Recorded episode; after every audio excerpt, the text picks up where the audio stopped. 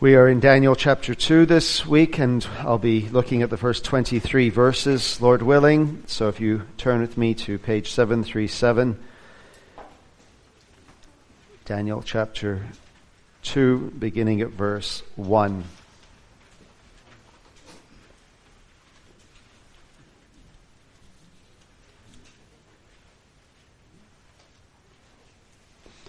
In the second year of the reign of Nebuchadnezzar, Nebuchadnezzar had dreams. His spirit was troubled and his sleep left him. Then the king commanded that the magicians, the enchanters, the sorcerers, and the Chaldeans be summoned to tell the king his dreams. So they came in and stood before the king. And the king said to them, I had a dream, and my spirit is troubled to know the dream. Then the Chaldeans said to the king in Aramaic, O king, live forever. Tell your servants the dream, and we will show the interpretation. The king answered and said to the Chaldeans, The word from me is firm. If you do not make known to me the dream and its interpretation, you shall be torn limb from limb, and your houses shall be laid in ruins. But if you show the dream and its interpretation, you shall receive from me gifts and rewards and great honor. Therefore show me the dream and its interpretation. They answered a second time and said, Let the king tell his servants the dream, and we will show its interpretation. The king answered and said, I know with certainty that you are trying to gain time, because you see that the word from me is firm. If you do not make the dream known to me, there is but one sentence for you. You have agreed to speak lying and corrupt words before me till the times change. Therefore, tell me the dream, and I shall know that you can show me its interpretation. The Chaldeans answered the king and said, There is not a man on earth who can meet the king's demand, for no great and powerful king has asked such a thing of any magician or enchanter or Chaldean. The thing that the king asks is difficult, and no one can show it to the king except the gods, whose dwelling is not with flesh. Because of this, the king was angry and very furious and commanded that all the wise men of Babylon be destroyed. So the decree went out, and the wise men were about to be killed. And they sought Daniel and his companions to kill them. Then Daniel replied with prudence and discretion to Arioch, the captain of the king's guard, who had gone out to kill the wise men of Babylon. He declared to Arioch, the king's captain, Why is the decree of the king so urgent? Then Arioch made the matter known to Daniel, and Daniel went in and requested the king to appoint him a time, that he might show the interpretation to the king. Then Daniel went to his house and made the matter known to Hananiah, Mishael, and Azariah, his companions, and told them to seek mercy from God, from the God of heaven concerning this mystery so that Daniel and his companions might not be destroyed with the rest of the wise men of Babylon. Then the mystery was revealed to Daniel in a vision of the night. Then Daniel blessed the God of heaven. Daniel answered and said, Blessed be the name of God forever and ever, to whom belong wisdom and might. He changes times and seasons. He removes kings and sets up kings. He gives wisdom to the wise and knowledge to those who have understanding. He reveals deep and hidden things. He knows what is in the darkness, and the light dwells with him. To you, O God of my fathers, I give thanks and praise, for you have given me wisdom and might, and have now made known to me what we asked of you. For you have made known to us the king's matter. Well, let us pray. Father, please bless these words to us now as we seek to have wisdom and understanding ourselves, as Daniel did that we might also put our wisdom and understanding into action as Daniel did. So bless us to that end that we may be like our Savior, in whom all the treasures of wisdom and knowledge are contained. For Jesus' sake, Amen. I came across um, an application for employment, actually, that I think was written in South Africa. And I read it to you as follows I refer to the recent death of the technical manager at your company and hereby apply for the replacement of the deceased manager. Each time I apply for a job, I get a reply that there is no vacancy. But in this case, I have caught you red handed. And you have no excuse because I even attended the funeral to be sure he was truly dead and buried before applying. Attached to my letter is a copy of my CV and his death certificate. now, there's a lot to unpack there, and that's not the point of the sermon, though I do wish those who complain about not finding work would take maybe a page out of this guy's book and go and visit funeral homes and find out who's died recently and what jobs might be open. But that is not my point. My point is this person clearly feels as though they have been lied to over and over again and has now gone to extreme measures because they don't trust those to whom they write to.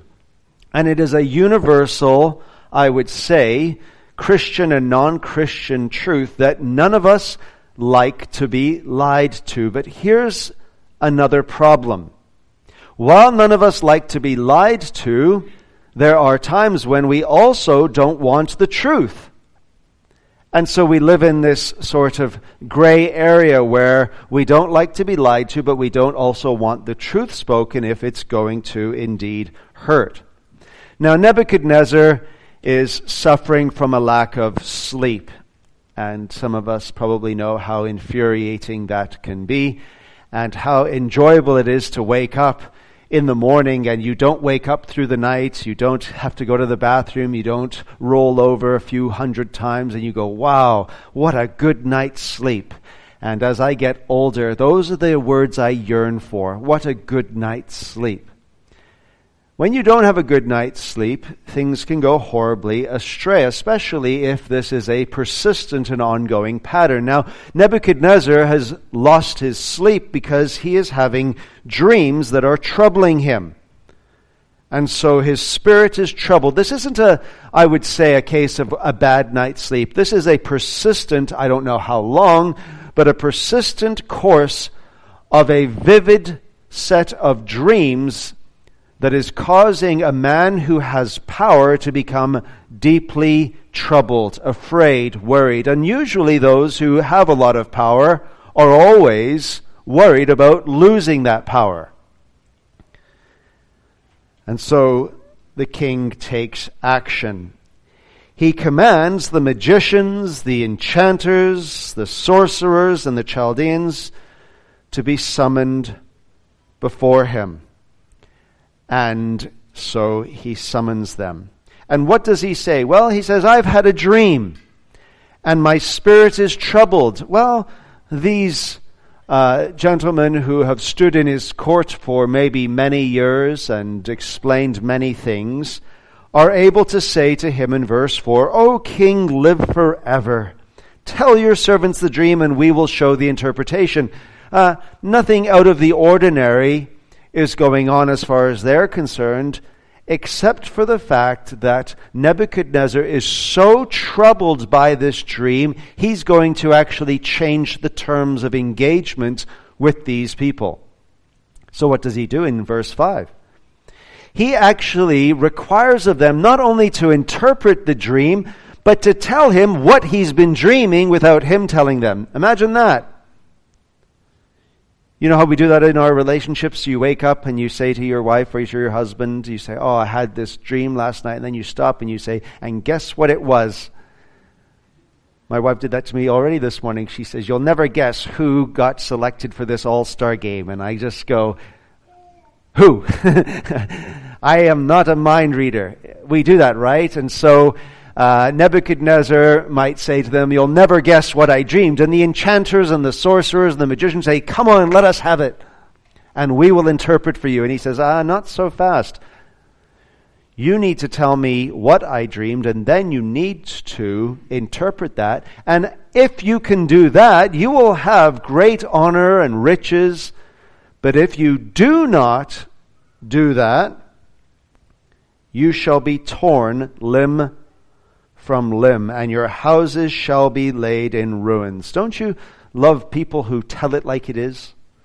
You know, sometimes we say, oh, you know, this pastor or this person or whatever, they tell it like it is. I don't like that. I, people who tell it like it is. Who wants to be told you're going to be torn limb from limb and have your houses laid waste? But he's the king, and they stand in his court. So they answer him, and you have to sympathize with these people. They said, Let the king tell his servants the dream. Almost as though, come on, you can't be serious. And we will show its interpretation. But then Nebuchadnezzar says to them, I know with certainty you are trying to gain time. You know my word is firm. And if you don't know what my dream is and then interpret the dream, you are going to be sentenced to death.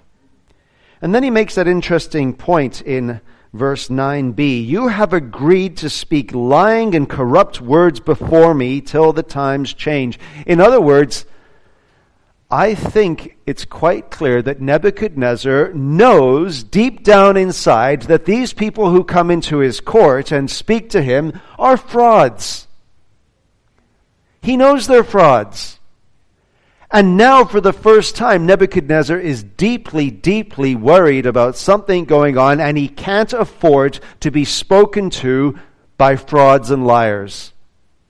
That's why he's changed the circumstances, because now he's not just entertaining them as a sort of sport. You know, you come into the court and uh, this happens. Somebody reads a poem in class and they say, Oh, and what do you make of that poem? Well, I think the poem's about this. And then someone else goes, I think the flowers represent this. And I think this is post feminist ideology here. And this is Foucault. And oh, no, this has to do with uh, the patriarchy. And everyone has their chance to interpret the poem. And then we put it down and say, Until next class, see you. That's probably something similar to what would happen in Nebuchadnezzar's court. But now Nebuchadnezzar's fearful of losing his kingdom, and he can't afford to have these enchanters and sorcerers and magicians lie to him. So, what do they say? Well, they make the point in verse 10 there's not a man on earth who can meet the king's demand, because really what you are asking belongs to the gods and not those who dwell in flesh. You're asking us something completely unreasonable, something only the gods could know. Now, Nebuchadnezzar in verse 12 doesn't sort of say, you know what? I've probably been asking a little too much. He is angry, he is furious, and he commands them all to be destroyed. And that will include Daniel and his companions. So, what do we find in the case of Daniel? Well, we find in the case of Daniel that he exercises wisdom.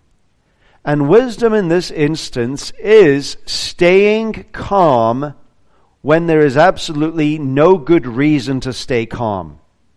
Let me say that again. Wisdom in this instance is staying calm when there is no good reason to stay calm, humanly speaking. If you know what a king is like, who is not just a constitutional monarch like Charles might be with Canada, but has absolute power and says, The decree I have cited will be firm and you will be killed, it is amazing that Daniel remains calm and replies with prudence and discretion. That's true wisdom. And he asks to Arioch, the king's captain, in verse 15, Why is the decree of the king so urgent? And then he explains to Daniel. So Daniel asks to have an appointment that he might show the interpretation to the king. This is what Nebuchadnezzar wants. And finally, someone is prepared to give Nebuchadnezzar what he wants. So, what does Daniel do? Well, notice in verse 17, he goes to his house, and this is very important for you to understand. Daniel goes to his house and makes this problem, namely Hananiah, Mishael, Azariah, we're going to be torn limb by limb. What do we do? And so, in order to solve the problem, Daniel calls a corporate prayer meeting. You see that? He makes the matter known to them, his companions, and told them to seek mercy from God from the God of heaven concerning this mystery, Daniel didn't just say, Well, I'm a prophet, I'm going to be able to come up with this, leave the matter to me. No, he actually goes to his friends and asks them to pray, and that God may answer the prayer, which in fact is what God does. But do you notice what Daniel did? He enlisted the help of others. In other words, he believes in the power not of prayer, but the power of prayers. He believes not in the power of prayer, but the power of prayers. And then in verse 19, we are told, without knowing precisely what was said, except that they asked for mercy, the mystery was revealed to Daniel in a vision of the night. And so, what does Daniel do? He doesn't race off to the king and say, aha, I've got it, it's all sorted. No, he praises God. He blesses the God of heaven and he says, and I want you to notice something really crucial here. Daniel, in his prayer to God, is probably indicating to us a great deal of what he would have said when he initially prayed to God. You want to know what Daniel said when he prayed to God and his friends prayed to God, it's probably quite similar to what he says here. And what he says here reveals in many respects what are utterly anemic prayers in the church today from pulpits and in prayer meetings. Anemic, weak prayers that are not suffused with great thoughts of God, are not suffused with Scripture, that may be bordering on vain repetition because people don't know the God of the Scriptures, and so the God of the Scriptures they go to is a lot smaller than the God Daniel presents here.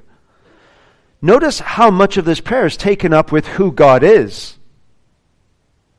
Most of our prayers are probably taken up with what we want or things we need, but Daniel's prayer is taken up more with who God is, not without his needs, but notice, blessed be the name of God forever and ever. He focuses on God's eternity. And this eternal God, to him belongs wisdom and might. Now, if God has wisdom and if God has power, then surely that type of God can help Daniel and his friends. He changes times and season. He removes kings and sets up kings. Nebuchadnezzar has been placed here and made this decree and had these dreams. Why? Daniel knows. Because God has placed Nebuchadnezzar there. God removes kings, he sets up kings, including Nebuchadnezzar.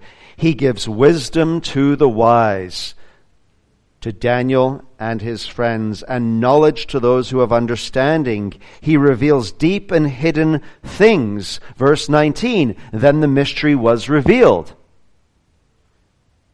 He knows what is in the darkness, and the light dwells with him. There is nothing God does not know. He knows all things. He knew what Nebuchadnezzar was going to decree before Nebuchadnezzar was born. He knew that Daniel would receive wisdom from above before Daniel was born. He knew that Daniel would seek God in prayer with his friends. He knew he would answer that prayer because he's God. And so to you, O God of my fathers, I give thanks and praise, for you have given me wisdom and might, and have now made known to me what we asked of you, for you have made known to us the king's matter. Let me say this in case some of you never come back here again. How many of you can make a prayer of thanksgiving like this? Because the only people who can make prayers of thanksgiving like this are people who go to a big enough God to actually ask great things of the God that they are confessing. So if you don't do that, if you don't go to God in prayer and you don't talk about a great God, and if you don't talk about all the wondrous things He can do and will do and has promised to do, you're going to have pretty pathetic prayer requests, if I don't mind saying so. And then when those little prayer requests get answered occasionally, you're going to have pretty pathetic little issues of praise to Him. And you're going to live in the little realm of a little God and little prayers and little answers, and they won't look anything like what we see here. That's the truth. That is the truth. Is the church has completely lost track of the greatness of God, of all of his attributes, of the scriptural language concerning who God is and what he has done and what he has promised to do, that we simply say, we just do this and we just do that, but we don't actually tell God who he is so that he will do the things that he is. Now, we might want to ask ourselves another question. Why did Nebuchadnezzar go to these frauds in the first place? You know, before he had these vivid, troubling dreams, why did he go to these frauds in the first place? Because people don't mind being lied to on the one hand, they just don't want to know they're being lied to. That's why some of the churches you go and you actually cannot believe that thousands of people walk in and the pastor smiles with his newly whitened teeth and says a whole bunch of nonsense. And then you go, How is it? What's going on? And the point is, this is what people like. They like to think that they're getting the truth, but they know they're not really getting the truth. And then all of a sudden, Nebuchadnezzar has a real problem. And guess what? He knows he doesn't need these liars anymore in his life. And the only man who could help Nebuchadnezzar ultimately was someone who was prepared to tell him the truth. And you see what these enchanters say? There is not a man on earth who can meet the king's demand. When you live in the realm of godlessness and paganism and atheism, there is no hope. There's not a man on earth who can meet the king's demand. And you know, in a certain sense, when it comes to our relationship to God, that is true. There is not a man or woman, boy or girl on earth who can meet God's demands. The holy God that we have just been talking about, the one who demands absolute perfection and righteousness and obedience, there is not a man on earth who can meet God's demand. And in comes Daniel and meets the king's demands, which is really a pointer to Jesus Christ, the only one who can meet the king's demands. There is not a man on earth, according to these Chaldeans, but according to God, there is the man Christ Jesus. And he meets the righteous requirements of the law, which are fully met in him, so that he can become our king. And notice when he becomes our king, he makes reasonable demands, not unreasonable demands. Whether it's Nebuchadnezzar or whether it's the worlds to which you're going to serve or whoever it's going to be, they will make unreasonable demands upon you. But God doesn't make unreasonable demands upon you when you are his child. Christ makes reasonable demands.